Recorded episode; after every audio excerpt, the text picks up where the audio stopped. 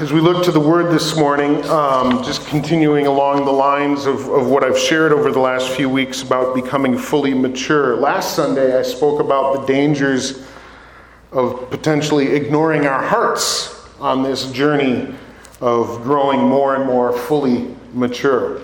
The Bible gives a number of examples. We looked at one of them last week examples of folks who developed at least a modicum of spiritual maturity in their minds and perhaps some spiritual maturity in their habits. Uh, in other words, they understood the truths of God and they followed the laws of God, but they failed to be transformed by the heart of God. And their immature hearts led them into pain and into sadness despite their godly knowledge and righteous actions. Now, I hope you're keeping track with me uh, well enough to understand that it's not my intention to take one facet of spiritual maturity and elevate it above the others. I've said many times becoming fully mature is, is about engaging in multiple different aspects or facets of spiritual maturity. It's not my intention to say any one of those is more important than the others.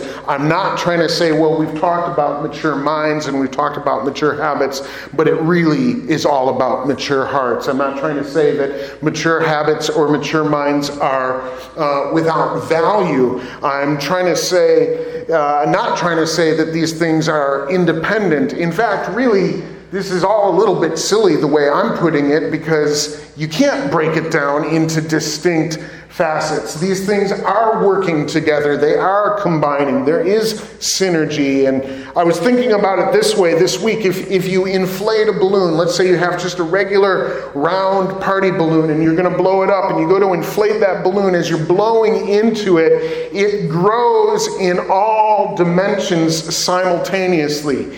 Uh, you don't blow up a balloon and watch it stretch lengthwise first, and, and then after that, stretch in width. And then after that, stretch in depth. When you're blowing up a balloon, growth in each dimension supports and is supported by growth in every other dimension. And it's the same way with becoming fully mature. Uh, growing and developing maturity in our minds supports and is supported by our growth in our hearts. And uh, growth in our hearts is supported by growth in our actions, and vice versa, and so on and so forth. All of these things are happening at the same time. Why? Because that's how we were designed, that's how we were created to become fully mature. Unfortunately, one of the aspects of sin, one of the effects of sin is that sometimes we try to stretch ourselves in one dimension,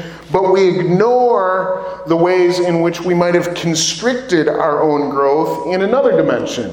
Uh, and I was thinking maybe sometimes we look like a balloon that has a cord tied around it. And you try to inflate that balloon, but the more and more you inflate that balloon, the more and more misshapen it becomes. And eventually it bursts under the pressure, having never become what it was meant to be. I think that's a good picture of what it looks like when a follower of Jesus doesn't become fully mature. And that's why Scripture is so very, very sobering in its warnings about becoming fully mature. Not just a little bit mature, not mature in this area, but not that area, but becoming fully mature.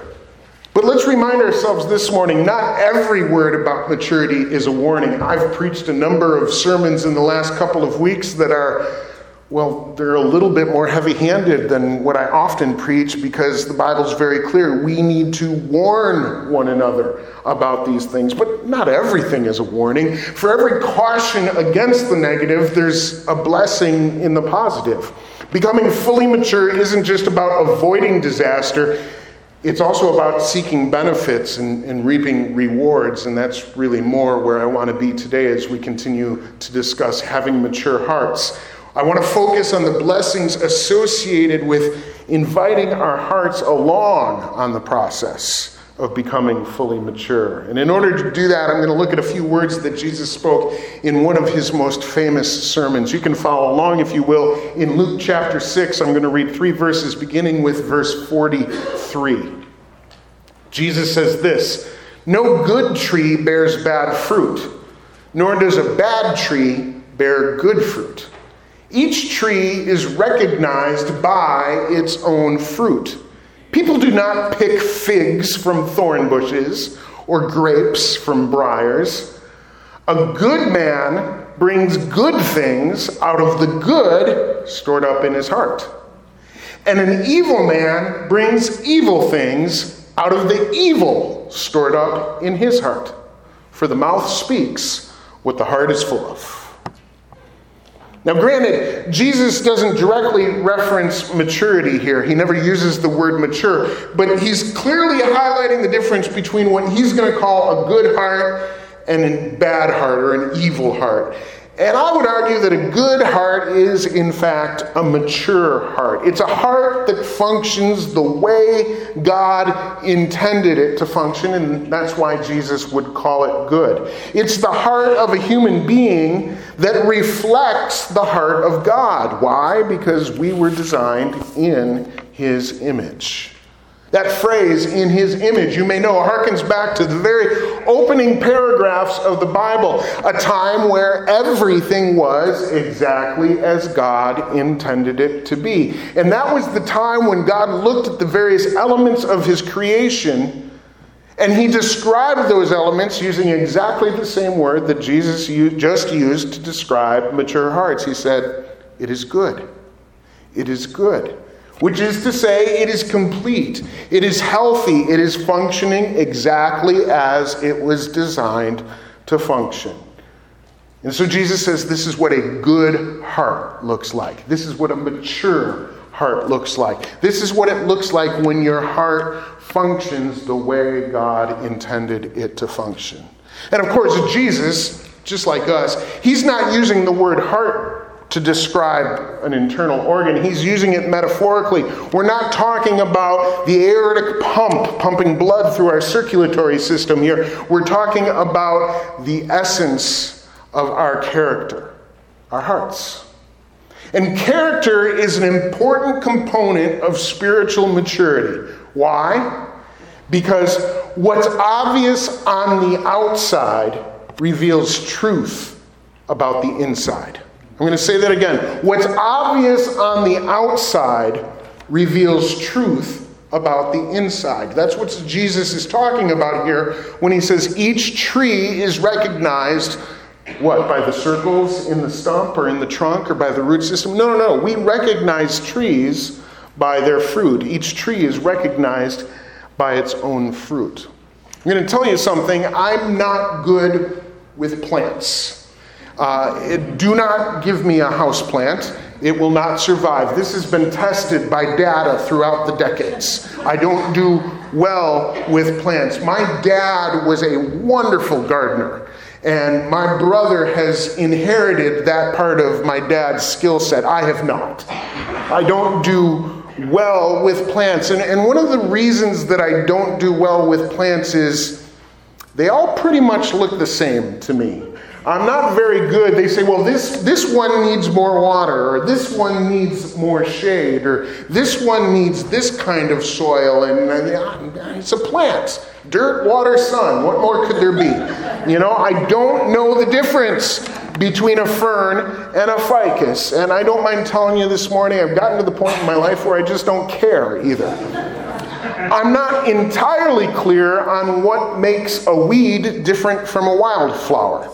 One we pay to have removed, and the other we pay to have put in, but they all look like green things with flowers on them to me. I'm not sure what the difference is. Uh, a few years ago, we had um, some neighbors across the street, retired age couple, that had a, a large uh, flower garden in their front yard and it had become overgrown with weeds. They asked us for some help in, in getting it cleared out and weeded. And so one evening, Jessica and I went over there and uh, said, well, We'll help. And we pulled the weeds, but Mrs. Kraus had to come out and, and point. I mean, literally, plant by plant. I would grab it and say, Can I yank this? She would say, Yes. And I'd yank it. And I'd grab, Can I yank this? No, don't touch that one.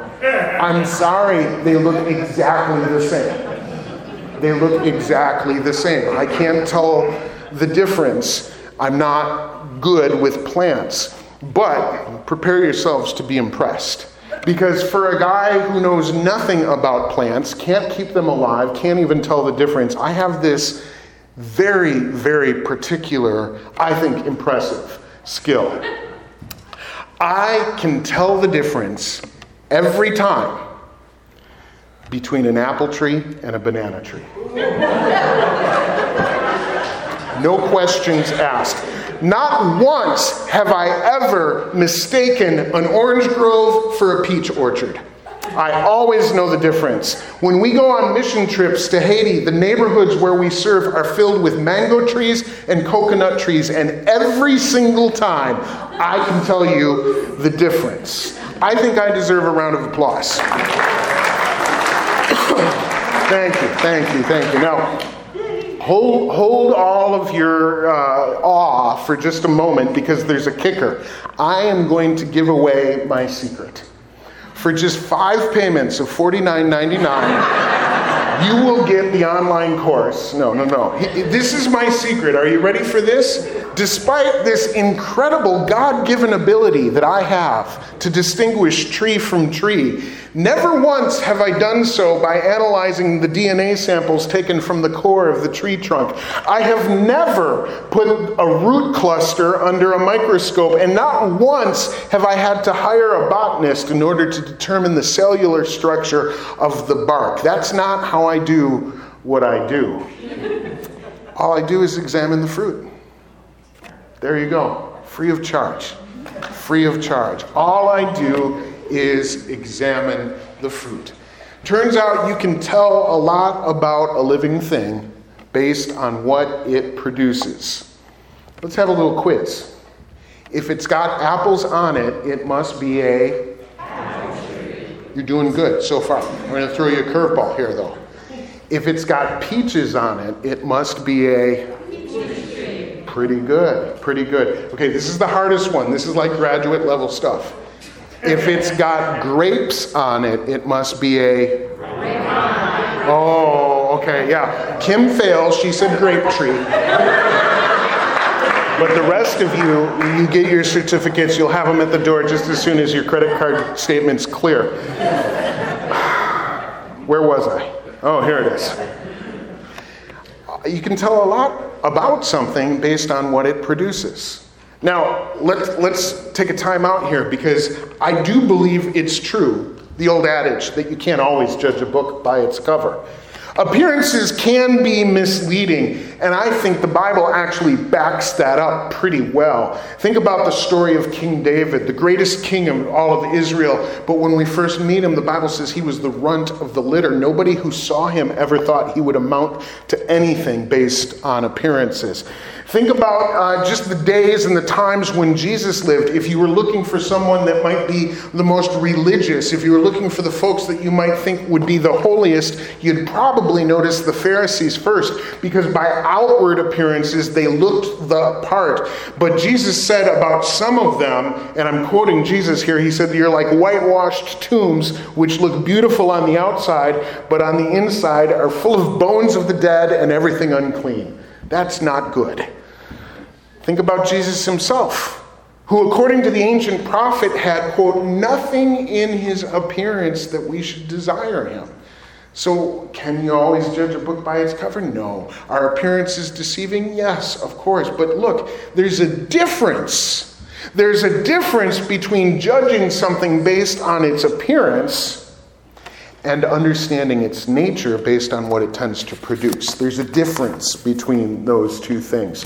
Judging based on an appearance is foolish and it's contrary to God's instructions.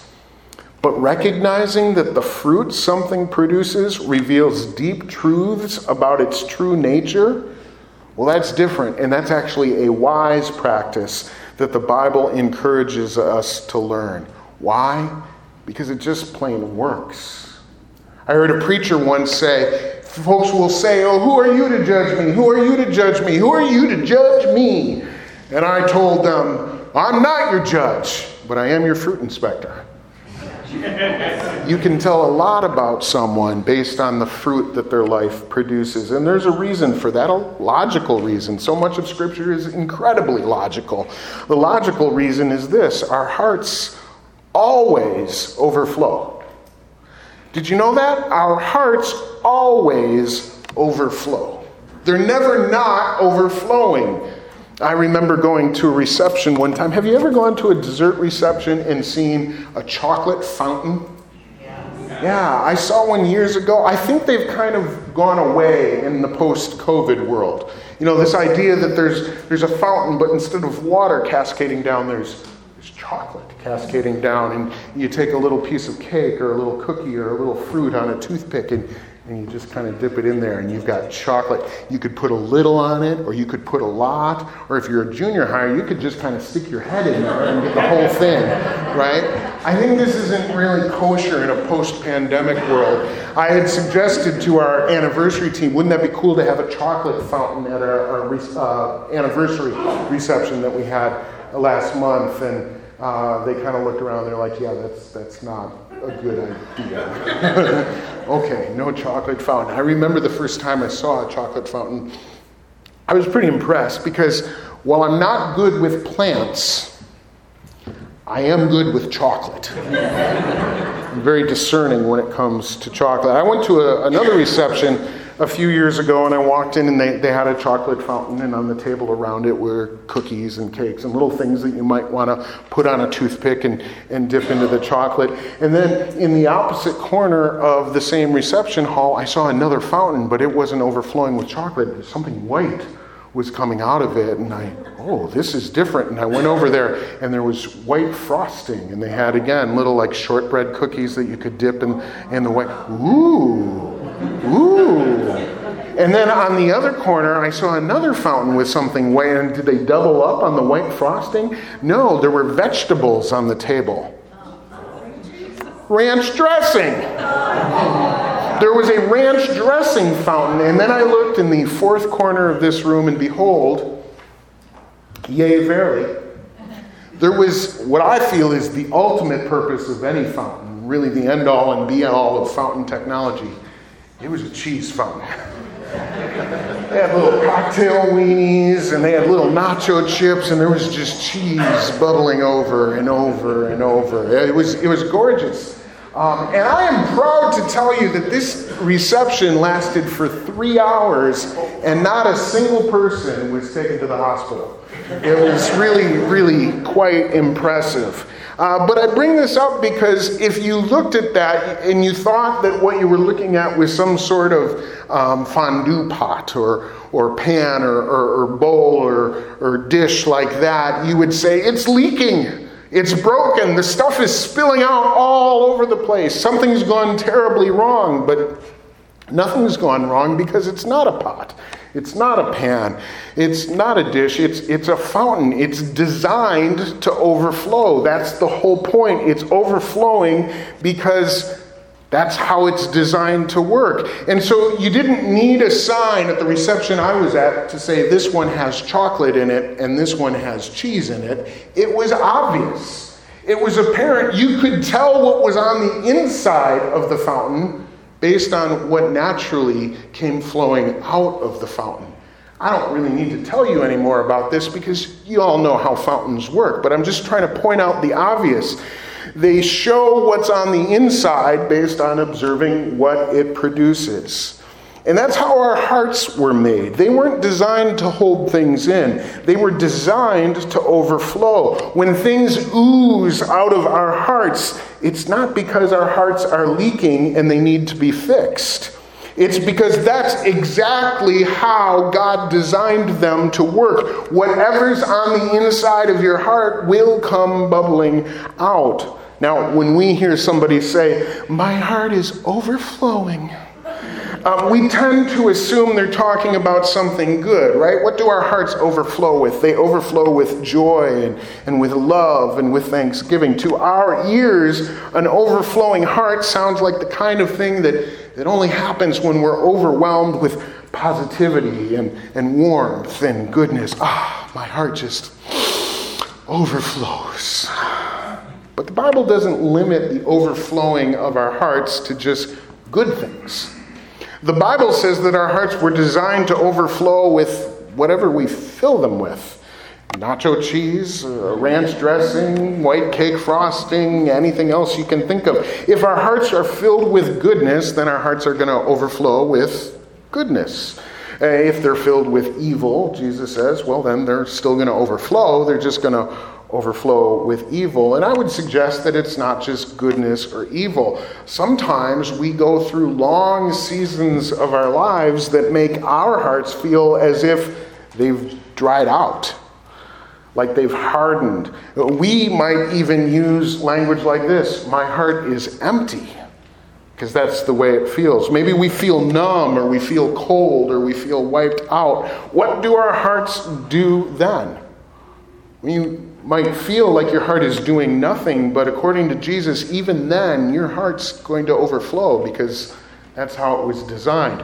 Fill a heart with bitterness, and that life will bear the fruit of bitterness. Fill a heart with apathy, and that life will bear the fruit of apathy.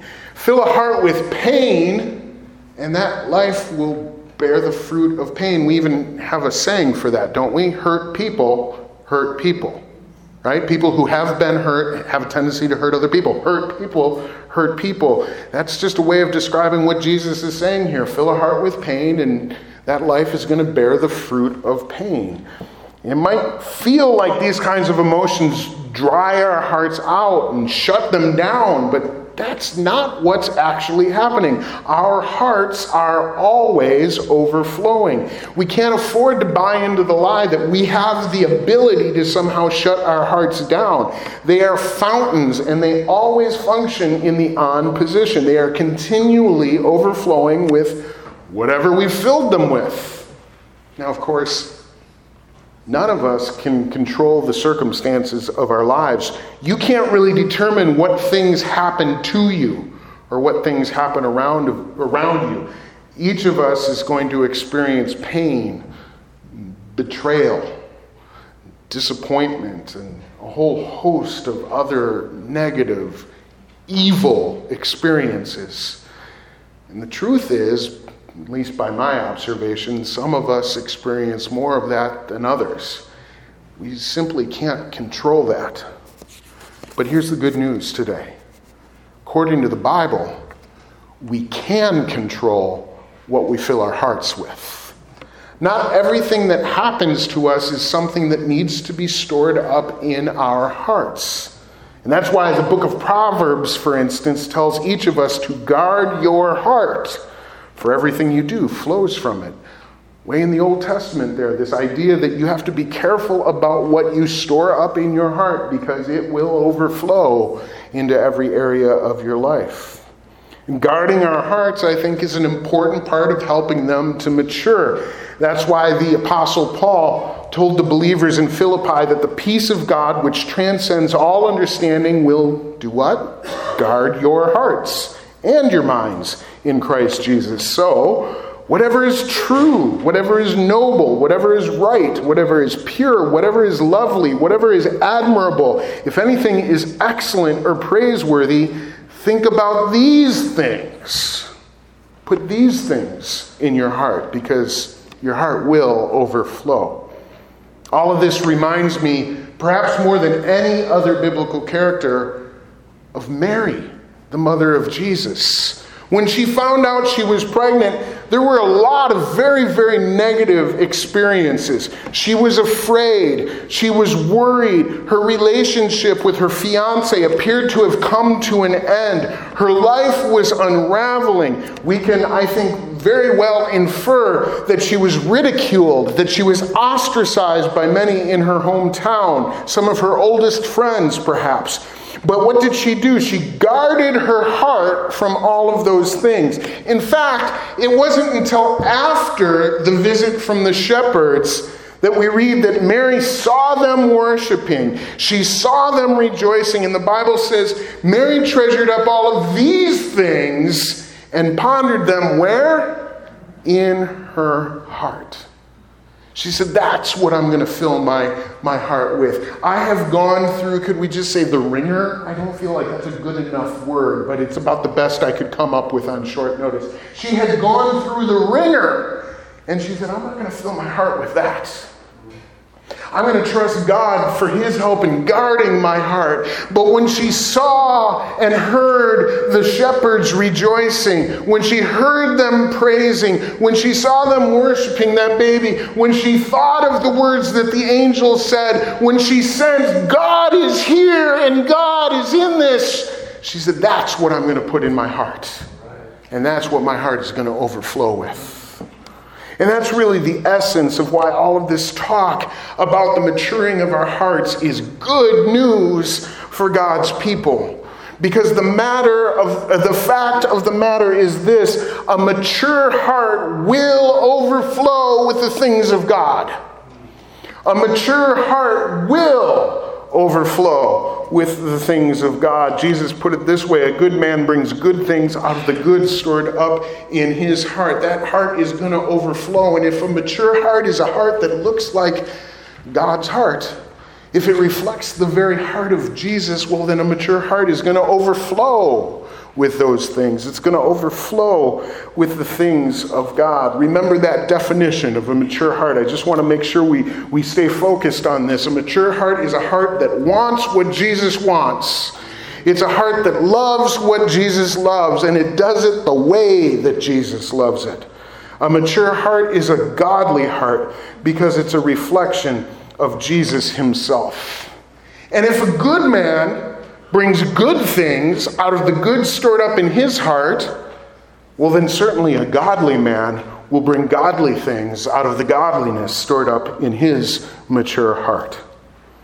When discussing the kinds of things that are produced by a heart that has, has matured, a heart that has stored up godliness, the Apostle Paul taught us this. He said, The fruit of the Spirit is love, joy, peace, forbearance kindness, goodness, faithfulness, gentleness, and self control. Against such things, there is no law.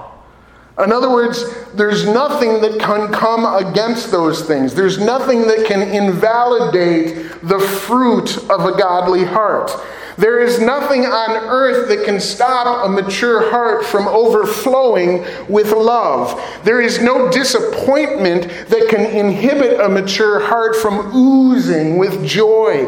There is no challenge that can preclude a mature heart from dripping with peace. There is no evil that can hinder a mature heart from emanating kindness. And there is no attack that can force a mature heart to abandon gentleness. The simple fact of the matter is that the heart of Jesus is more powerful than my bad childhood, than my poor finances, than my stupid boss, than my messy divorce, than my bad attitude, than my addiction, or even than my Irish temper. The heart of Jesus is more powerful than all those things. And if I allow my heart to be shaped by His, through the process of growing more fully mature, His strength in me will cause me to overcome all of those things. All of those things and more.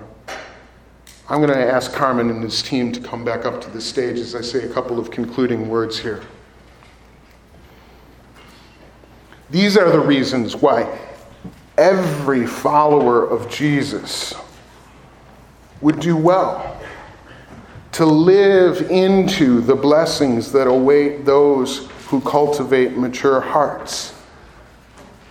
This is the kind of heart that reflects the heart of Jesus himself. We say the fruit of the tree, right? A good tree produces good fruit. We can identify it based on, on what it produces. And Paul says, well, there's a fruit that comes from taking root in the Holy Spirit. There's a fruit that is produced in our lives when we take root and grow into maturity in the very essence of God's nature. There's a fruit that will be produced in your life as your heart matures in Him. Say, in, in the flesh, in the natural, my life is doesn't always produce good fruit. It produces anger. It produces envy. It produces lustfulness. It produces pride. It produces all of these other sorts of things. And the Word of God is inviting us into a different way.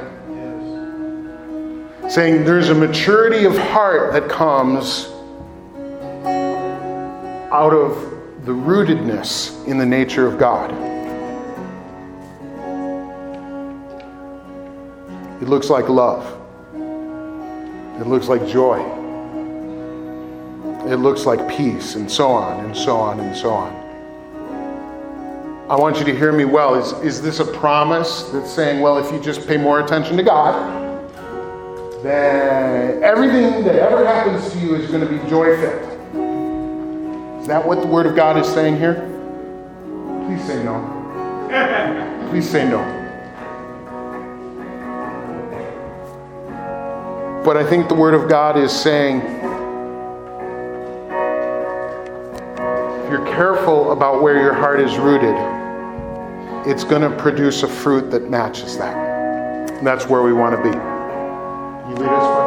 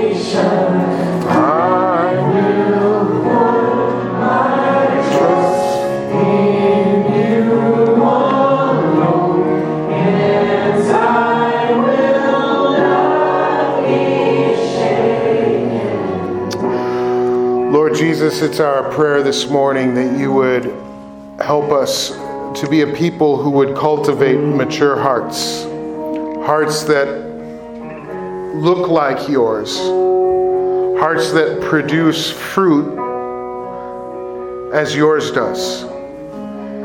Because they are, in fact, hearts that are rooted in the very heart of Jesus. Lord, what good would it be? Of what use would we be?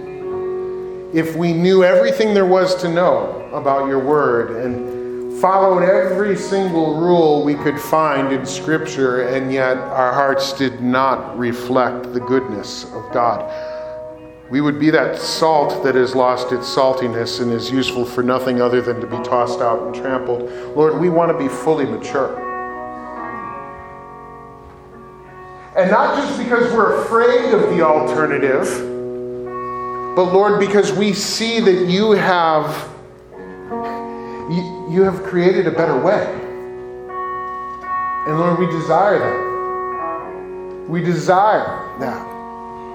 What would it look like, God, if if we fostered such hearts of, of godliness and Christ like maturity, such that when the obstacles and the challenges and the threats and the attacks of this world came our direction, our quite natural response, the fruit of our lives was peace and gentleness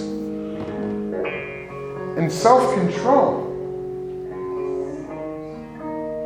Lord Jesus, I would rather live that way. I would rather live that way. My prayer for myself and for my brothers and sisters today, Lord, is not merely a prayer because I've read the scripture and it seems like that's the kind of thing we ought to be praying for. Lord, it's a prayer. I, I, I'm tired of the old way. I would rather live that other way. I want it. God, would you, would you, would you fill us where we're hungry? Would you refresh us where we're thirsty? And would you hear our prayers today? Thank you, Lord, for your goodness and for your mercy. Thank you, Lord, that there is this other way. We confess our, our brokenness and our, uh, our unwillingness sometimes to set our own agenda aside and live instead as you have intended. God, would you, by the power of your Spirit, renew and refresh us this morning. Lord, may the fountains of our lives, may our hearts overflow with good, good things. Would you, even in this moment, purge our hearts of the evil that we too often have been prone to hide away and store away? Lord, would you purge them of those things instead that we might overflow with the goodness of God? And Lord, remind us as we grow fully mature that that will require the discipline that we've already talked about. That will require the knowledge and the understanding that we've already talked about because these things are all working together. Lord, remind us daily of those things. We want to be vessels of yours. And so, Lord, whatever particular issue might be on the mind of anyone in my hearing in this moment, whatever clog there is in the fountain, whatever issue there is in the pump, whatever problem there might be, whatever obstacle we might foresee, would you just in this final moment show us that by the power of your Holy Spirit, that is being wiped away? That is being wiped away. That the blood of Jesus covers all.